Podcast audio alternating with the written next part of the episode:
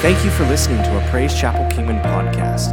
If you need any information about our church or if you like to give online, please visit us at praisechapelkingman.com. that he comes and he becomes a part of that. It's not that just God shows up and goes, hey, cool, what's going on? No, all of the kingdom comes. There is a presence of the Holy One and his goodness that comes a part of our life. And so I want to suggest to you today that if you're here and you're struggling with anything in your life, that you would take the time to worship. Don't just pray. Prayer is, prayer is a necessity. We need to pray. We need to make our requests known before the Lord. We, need, uh, we ought to always pray and not cease. Can you say amen? But within that prayer, we need to make time to worship Him, to glorify His name, to recognize His goodness and His kindness, to thank Him for what He has already done and that He's about to do because there's something in that. There is a dynamic in that, and I don't know if ever on this side of eternity we'll be able to completely explain it. But there is a dynamic in that that releases the kingdom, it releases supernatural kingdom power. And it releases that into our life. It, it begins to move. It, uh, worship will heal. Worship will deliver. Worship will set free. Worship will strengthen. Worship will bring wisdom. Worship will guide you. It'll answer questions. There is a revelation that comes in the midst of worship. And that's why we so often talk about participation that we enter in. You can't, you can't just wait for something to happen. You enter in, you make a decision that says, I'm going to worship. Amen? Well, if you have your Bibles, you could turn over to Matthew chapter 8. You don't have to put it on the screen. We'll get there just in a moment. I, but I want to open this sermon. I want to tell you uh, uh, an experience that I had where uh, this came from and why this was inspired. Um, have you ever had a situation in your life where God just kind of, uh, in a moment of time, just arrests you. He, he, he grabs a hold of you, and, and something, there's this encounter, there's a moment to, you know, some call it a moment of clarity, or others will call it an epiphany, or it's, you know, it's just a moment where God just kind of does a little bit of a download into you, or He grabs your attention. And if you've had one of those moments, you'll know what I'm talking about. The other day, this was last week, I think Tuesday of last week, I had one of those moments. I had been called uh, to go up to the hospital uh, to pray for a lady there. And so on my way to the hospital, I, I go and I'm, I'm en route. And as I'm going, I get a couple phone calls about a couple other people that need prayer for healing and, and that God would intervene in their situation. And then I get to the hospital, and as I'm going up the elevator, I get another call. And then I get into the hospital where, where in the intensive care room, and we pray, and we're doing that. And as I leave, I'm leaving and back into the, into the elevator, and I get another call. And, and then I get down on the, uh, uh, on the uh, first floor and I'm walking, actually walking to head to my car, and I get another phone call. Somebody's in the emergency room.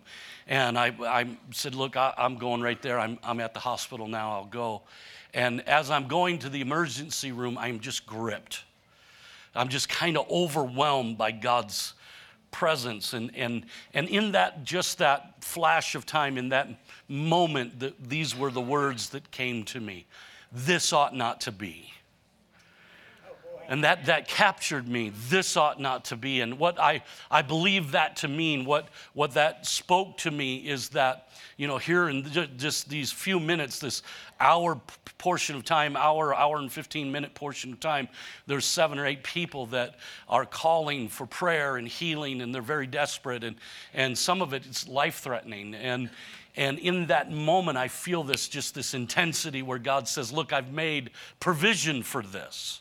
I've made provision. How many know that the Bible tells us that Jesus came to give us life? and life more abundantly. How many know that? We, we know, we know the devil comes to steal, kill, and destroy, but Jesus says, I've come to give life and I've come to give it more abundantly. And if you do a word study on that, you'll find that the word uh, life there is the word zoe, it's Z O E. It's a Greek word that literally means life as God has it. He says, I came to give life as God has it.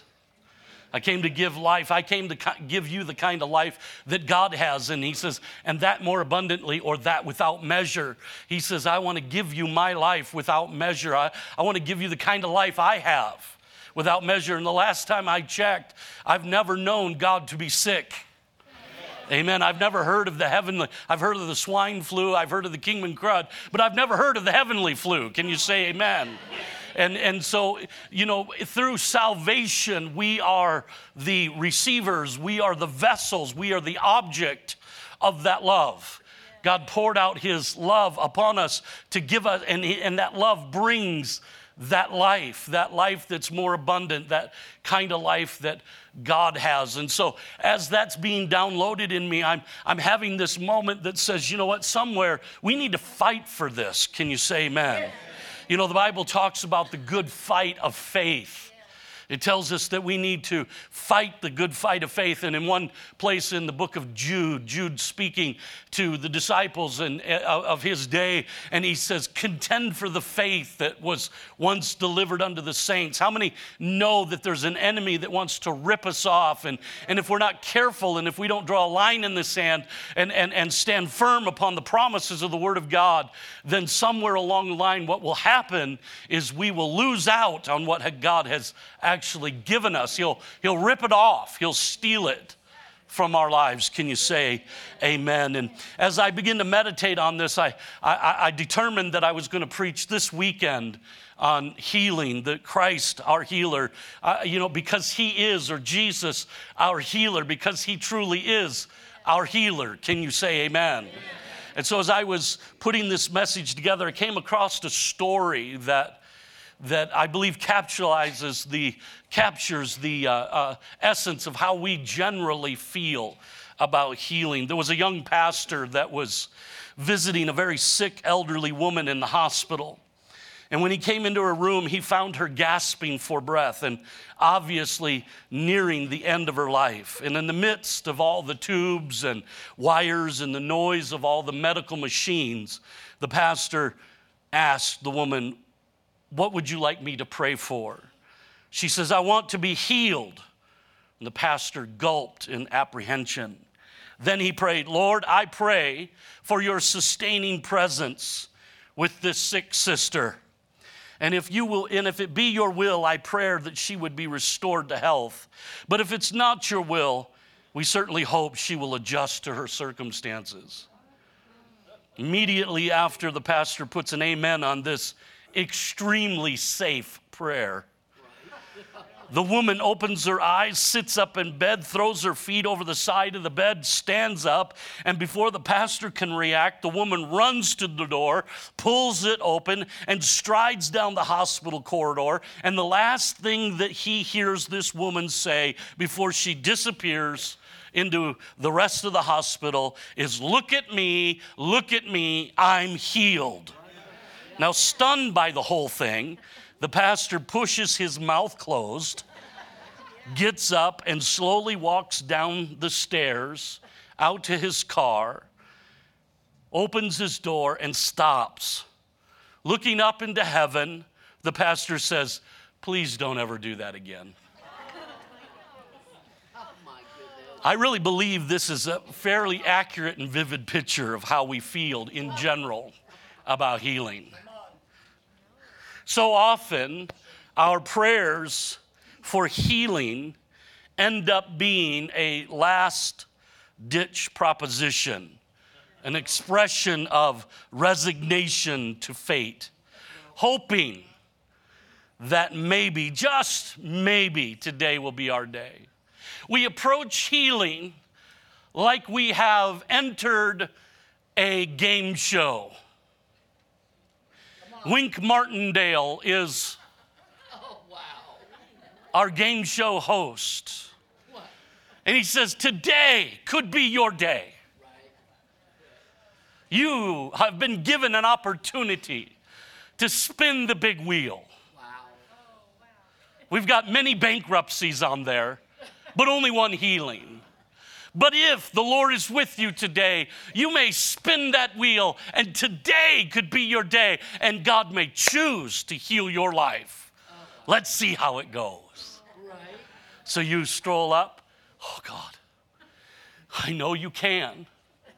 I know you can do this, God. I know that your ability is there, but God, will you please heal me? And you spin the wheel like a contestant on Price is Right, hoping the $1 comes up. All the while, wink, quote unquote, the devil is going, I don't know if it's going to happen for you today. After all, you've been a bad boy. You've been a bad girl. You, you haven't really believed, have you?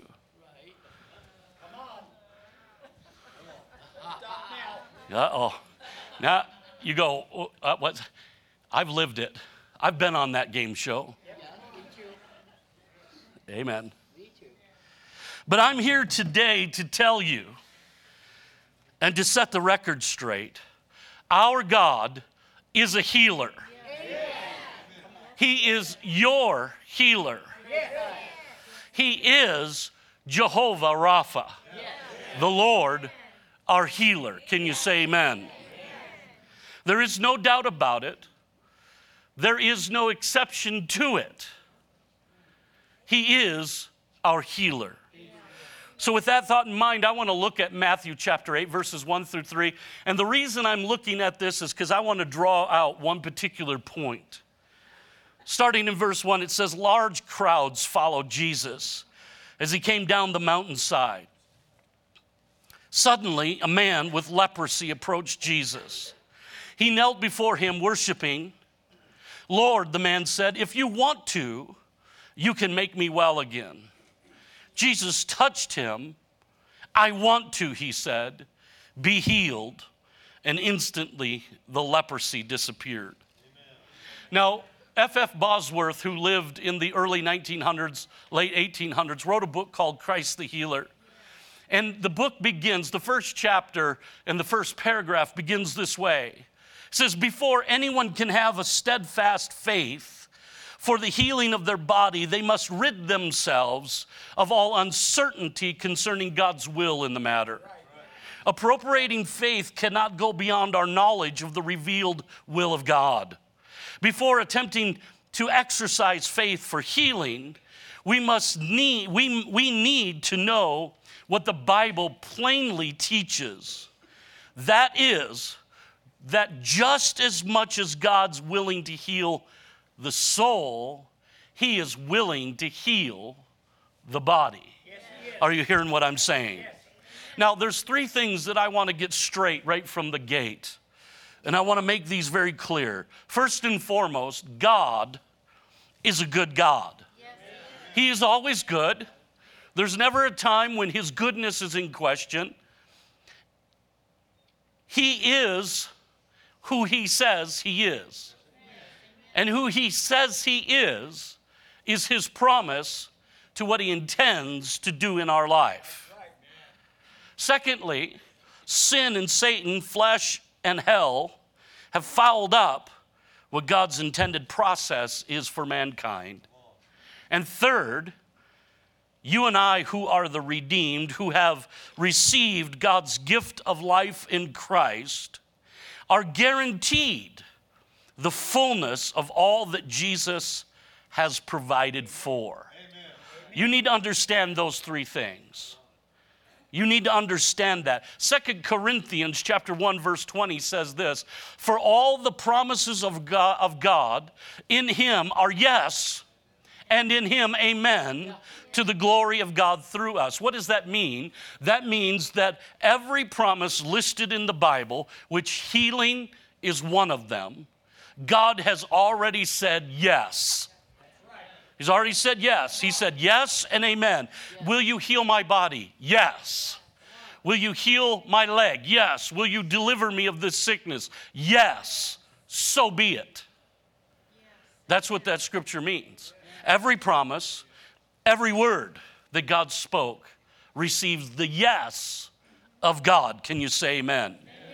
That's why we must rid ourselves of the image of God as a frowning God, brooding in anger, perched on the ledge of a 10 mile high cliff, ready to hurl a quiver of lightning bolts at the unexpecting, helpless people below.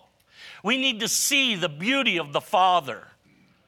Because the beauty of the Father was so perfectly mirrored in Jesus that Jesus said this in John 14 9 If you've seen me, you've seen the Father. God is good. God does good. He can't even be tempted to do bad. Can you say amen? amen?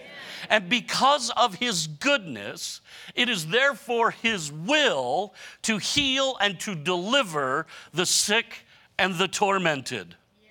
Listen to me, let me make a statement. I'm going to use a very particular word. It's a very short word. It can be a complicated word for us to get a hold of, but it's a short word, and it's the word all.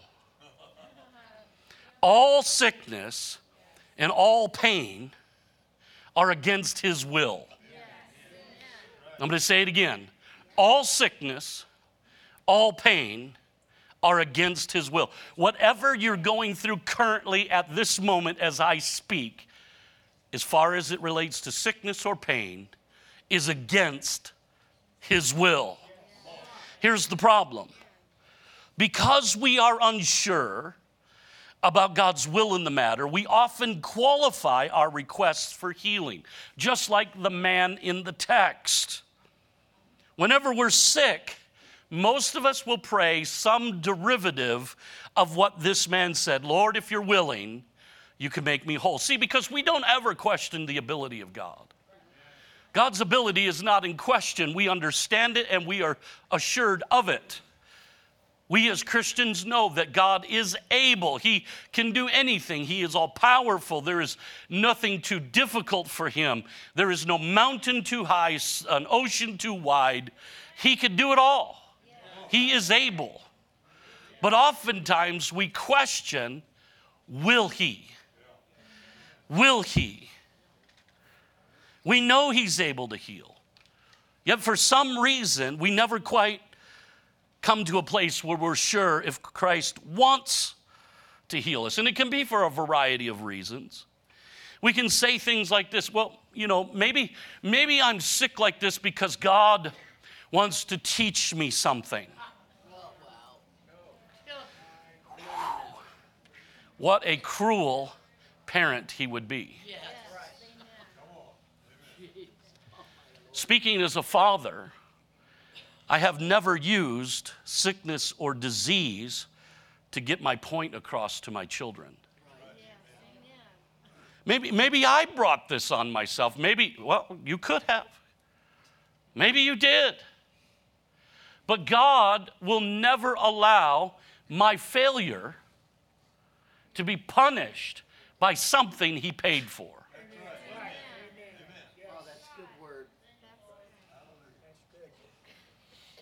We could ask, well, what was this man in the, our text? What, why did he have leprosy? If it's God's will to heal them, why, why was he sick? What's going on? See, here's the problem with Christians we're asking the wrong questions.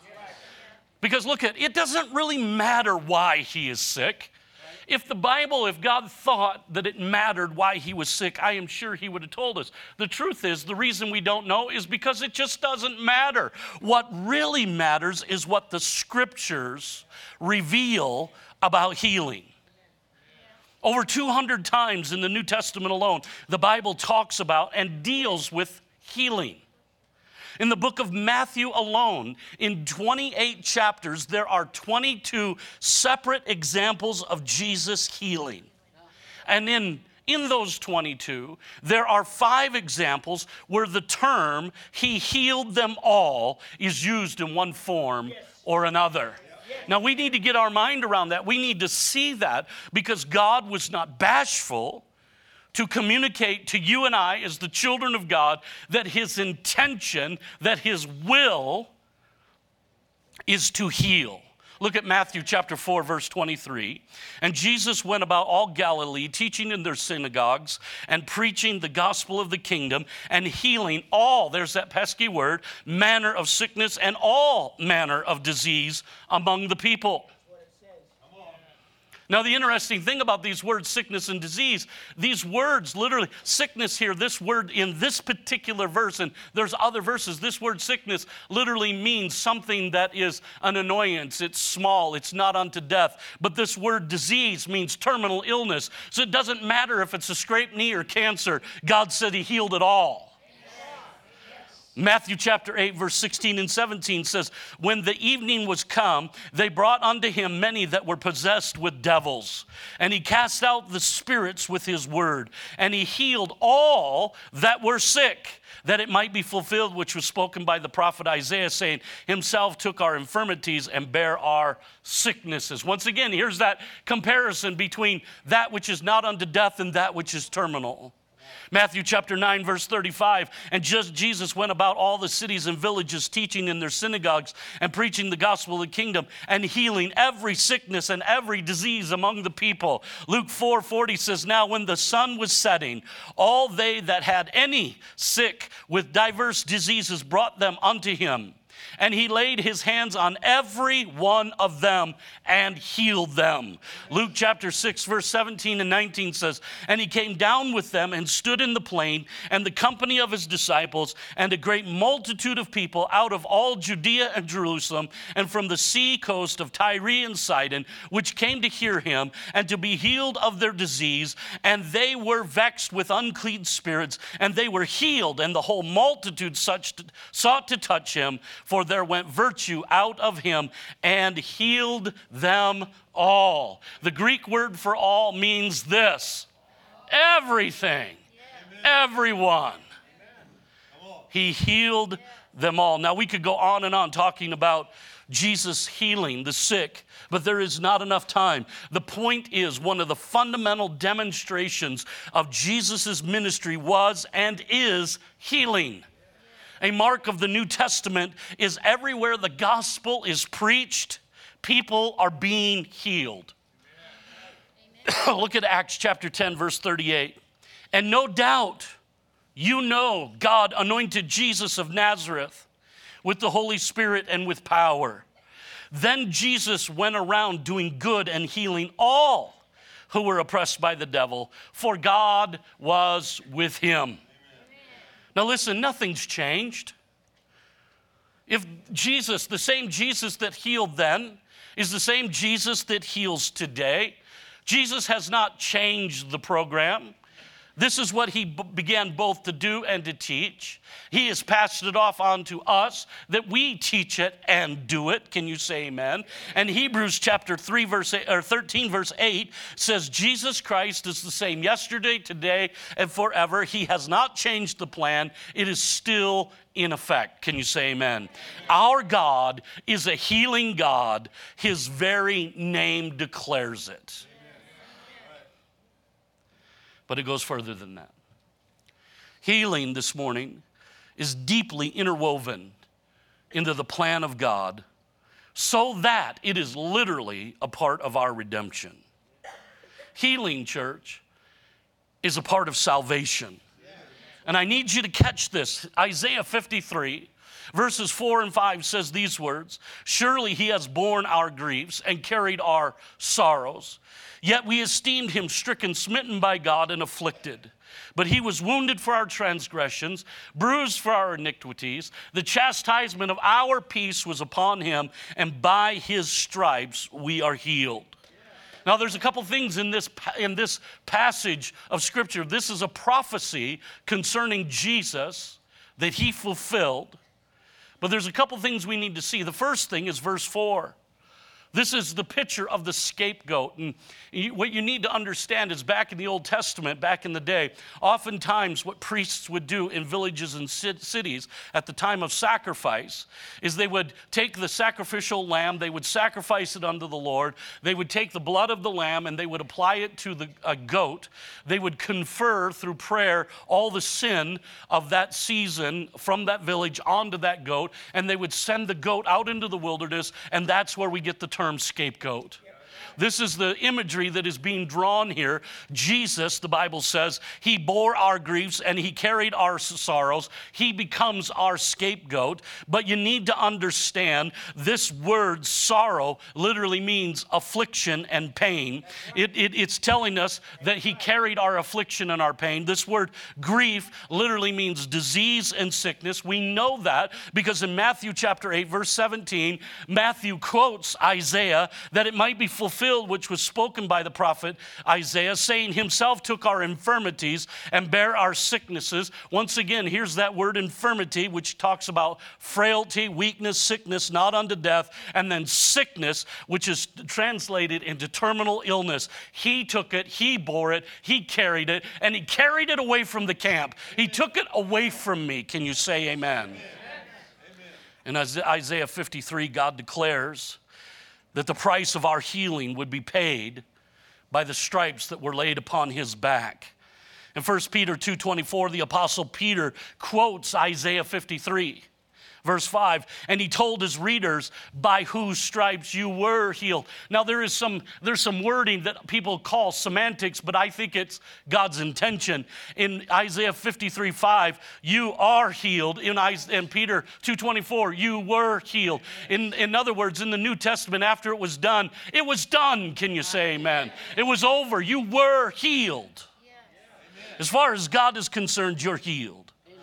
The word stripes in this verse is a Greek word that describes a full body bruise. It refers to a terrible lashing that drew blood and produced a discoloration and a swelling of the entire body.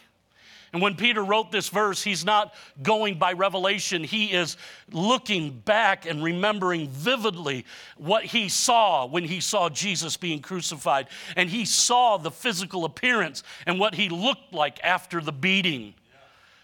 And as he sees that image, he graphically reminds us of the beating, the bleeding, the bruising. But then he jubilantly, with joy, with happiness, declares it was those stripes, it was that action that brought our healing.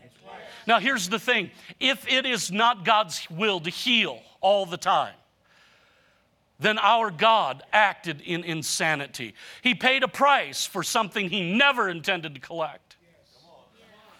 Jesus submitted to the cross. He says, No one takes my life, I lay it down. Get that right. You got to get that right. This was not God being overwhelmed and somehow he worked his way through it. It was God following through with his plan. He says, I'm going to submit this to, to this scourging, to this beating, to this crucifixion, because this is going to pay for their healing. I'm going to pay the price. I'm going to make a way. The word healed clearly refers to physical healing. It's a word, this word healed, you were healed by his stripes, you were healed. Is, this word is borrowed from a medical term, which means specifically physical healing or curing of the human body. And for those that think this promise refers to only a spiritual healing, the Greek word emphatically speaks of healing a physical condition. This is the real promise of bodily healing that belongs to all of our lives. Jesus' body was broken as payment and guarantee of our healing. Jesus willfully submitted. He willfully became sin. He who, uh, 2 Corinthians 5 21, he who knew no sin became sin for us. I just had a revelation. This is good, man. This is hot off the press right here. Second, Second Corinthians, this is not even notes. You're getting freebie right now. Second Corinthians 5.21. Think about this. He who knew no sin became sin for us, that we might be the righteousness of God in Christ Jesus. And we've always applied that to a spiritual sense. See, I'm saved and therefore I'm made righteous. Well, I, I would submit to you that righteousness to the Spirit, I am in right standing with God. I've been made right.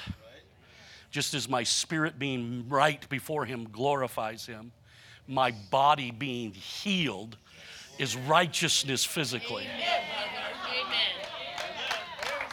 It's right. It's right. Man, when you're when the hair on the back of your neck stands up when you're preaching, that's good stuff right there. I can't I love that. Holy cow, I like somebody, Jeff, write that down. Somebody's got to write that down. God healed us. He willfully paid the price. So, as I bring this to a close, I, am going to ask Jason to come if he would and just begin to play some music. This is what you and I must understand healing is not a secondary thought that was brought about because theologians somewhere were able to manipulate scripture. Right. Healing is not some fringe benefit. It was then and is now one of the primary missions and ministries of Christ in the lives of men. Are you hearing me? Amen. I want you to listen to this. There's a unique verse of scripture in John chapter 3 verse 14. We know John 6 3 16, but we don't always know the verses around it. It says, As Moses lifted up the serpent in the wilderness, even so must the Son of Man be lifted up. It's interesting because it's like, what does that mean? So we go all the way back to this story of Moses lifting up the serpent, serpent in, the, in the wilderness in Numbers 21. We know the story. We know that the children of Israel had gotten into complaining and they're talking about God and Moses and they're belly aching and griping and they're walking in fear and they're just, you know, basically in rebellion. And the Bible says that God sends fiery serpents. That their actions, that, that this griping, this complaining, this, this negativity, this, this, this dynamic creates this thing where fiery serpents come and the Bible says that people were getting bit. Many of them were dying. And we pick up that story in Numbers 21 7 through 9. It says, Therefore the people came to Moses and said, We have sinned, for we have spoken against the Lord and against you. Pray to the Lord that he take away the serpents from us. So Moses prayed for the people. Then the Lord said to Moses, Make a fiery serpent and set it on a pole, and it shall be that everyone who is bitten, when he looks at it, shall live. So Moses made a bronze serpent and put it on a pole. And so it was if a serpent had bitten anyone, when he looked at the bronze serpent, he lived. Now, the implication of that is, is that these people are caught up in sin sin brought a definite result. How many know that sin will bring a definite result? And in this case, that definite result was these fiery serpents that are biting them and killing them. There's consequence to sin. And this was the consequence. They had, were embroiled in this sin. But Moses prayed, and God says, I have a solution. Put this snake on the pole and lift it up in the air. And everybody that looks at it will be healed. They'll, they'll live. The implication of that word live is that they first must be forgiven so they may be healed. They're forgiven of their rebellion. They're forgiven of their conversation. They're forgiven of all these words that they've said. And they are healed so that they may live. Well, John tells us that just like Moses lifted the serpent in the wilderness, so must the Son of Man be lifted up and it is my declaration to you that if we will look back to the cross of Calvary, to look back to the beaten, uh, uh, uh, bruised, uh, bleeding Christ who is hanging before heaven and earth, and understand that he submitted to that torture and to that crucifixion that we may be healed. That when we look upon that and understand that that was done for us, and willfully so, that it is, in fact, God's will to heal my life. And that through that observation, understanding and meditating on the fact that my God paid the price, not just to forgive my sins, but to heal my body,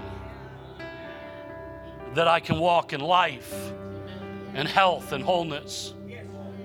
That He is the author of divine life, He is the author of divine health, and He is the author of divine healing. and healing was never used to guide my life. You can look at all of Paul's perils, and not one will you find him say, I was sick. He was perils as a brother, and perils of this, and perils of that, perils of this, all this stuff going on. But somewhere, health was his. And every time there was a physical challenge, he took it to the Lord. Many will tell you that the thorn in his flesh that he talks about in 2 Corinthians chapter 12 was some sort of physical ailment. But I submit to you the thorn in the flesh was imagery that was borrowed from Numbers 33, verse 55, where it says, If you don't drive out all the inhabitants of the land, they will become thorns in your flesh and irritants in your eyes. And he draws this imagery and he says this He says, I have an irritation that was delivered to me that's hindering me. But God said, My grace is sufficient for you. My strength, my ability is for you. Many say that he never got his prayer answered. I say grace was his answer. Are you hearing what I'm saying? Man, there's a lot. I, I, I okay, Matthew chapter 8. Our, our text. Large crowds followed Jesus. Came down the mountainside Suddenly, a man with leprosy, at the time, this was the worst case, this was the worst case scenario, approached Jesus. He knelt before him and worshiped. Lord, the man said, if you want to, you can make me well. Jesus touched him and said, I want to.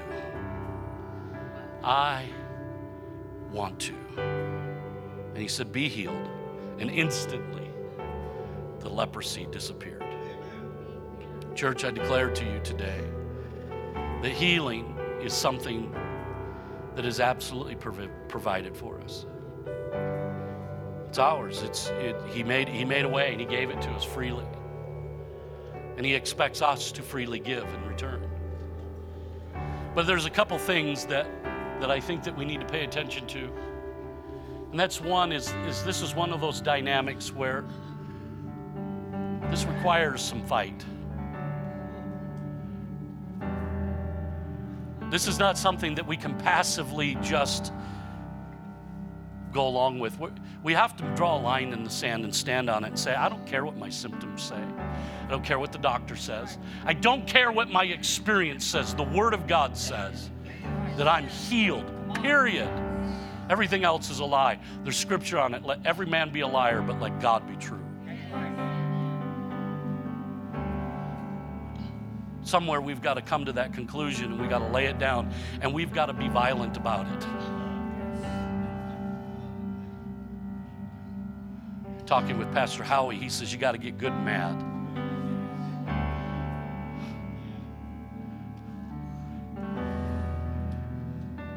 We have to settle the issue and we have to fight. Contend for the faith. Contend for it, fight for it. It's His will. God is not wishy washy. He is not up in heaven going, Well, I, you know, we've had a lot of healing this week. I think we're just, you know, we've kind of hit our limit.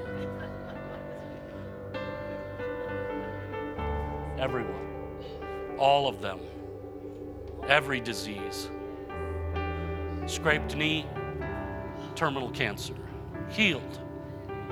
It's interesting though, because, maybe we'll get into this later on in other sermons, but it's interesting when you study the word healed, this, this word, this particular word, it actually talks about the process of getting better day by day by day. Part of the problem is, is we live in an instant society, and so what we're really believing for is those instantaneous miracles. And there is no doubt we should, because our God is a miracle worker.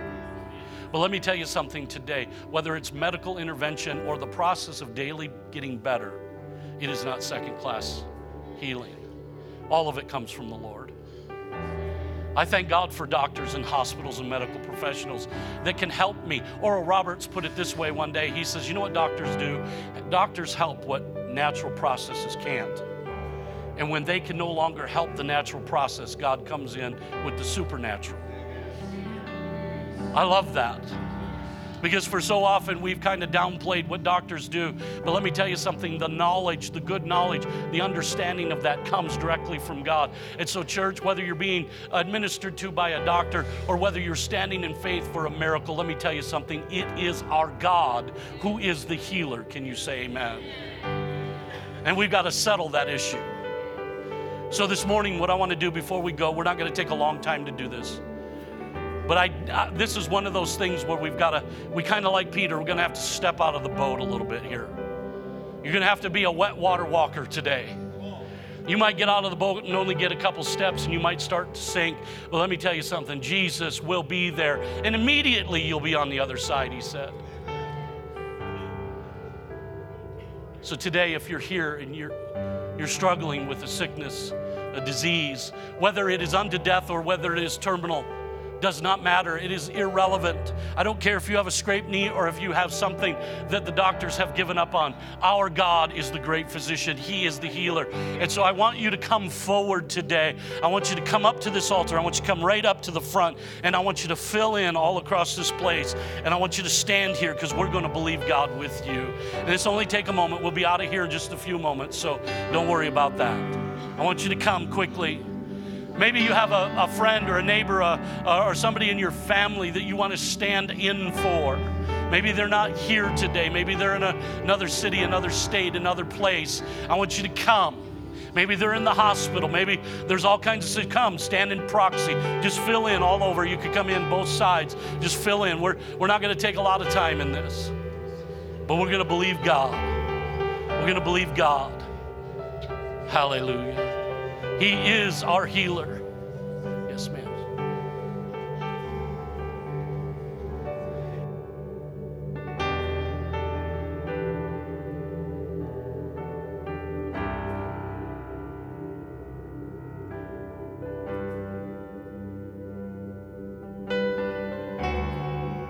Hallelujah. Thank you, Jesus. Hallelujah. Our God is a healer. Can you say amen? Hallelujah. So here's what I want you to do today. I want you to begin to pray.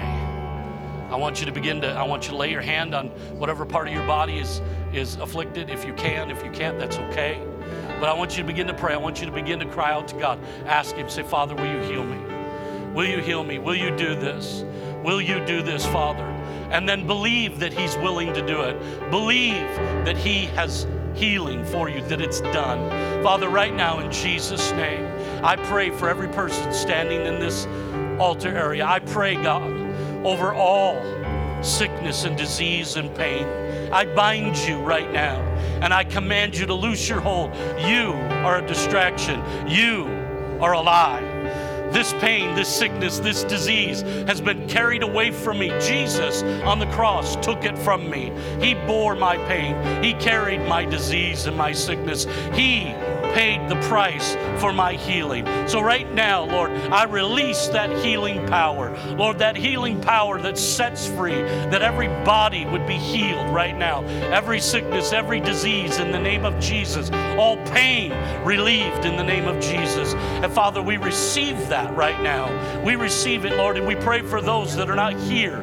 Father, we pray that your power would reach out. We send the word according to your word. And I, in Psalms 107 20 says, You sent your word and you healed them. Jesus, you are the word that was sent. So we send that word to them to heal them. Psalms 103 3 says that you forgive all our iniquities and you heal all of our diseases. Father, we thank you, Lord, that it says in Romans chapter 8, verse 2, that the spirit of the, the law of the spirit of life in Christ sets me free from the law of sin and death. Lord, you caused the law to be higher, Lord, a higher law that overrides uh, the law of my flesh, uh, the law of sin and death. And Father, right now, I release that law into my body, Lord, into my body in the name of Jesus. You said in verse 11 of Romans 8, if the Spirit of God, if the Spirit that raised Christ from the dead dwell in me, then the Spirit that raised Christ from the dead shall quicken or make alive my mortal flesh. In the name of Jesus, right now, we declare it. We stand upon it. We receive it. And we give you the glory for it. In the name of Jesus. Worship his name right now. Tell you love him, God. We thank you, Jesus. We glorify you. We magnify you. Lord, we thank you today. God, we bless your name. We bless your name. Now, here's what I want you to do. You're going to go home today.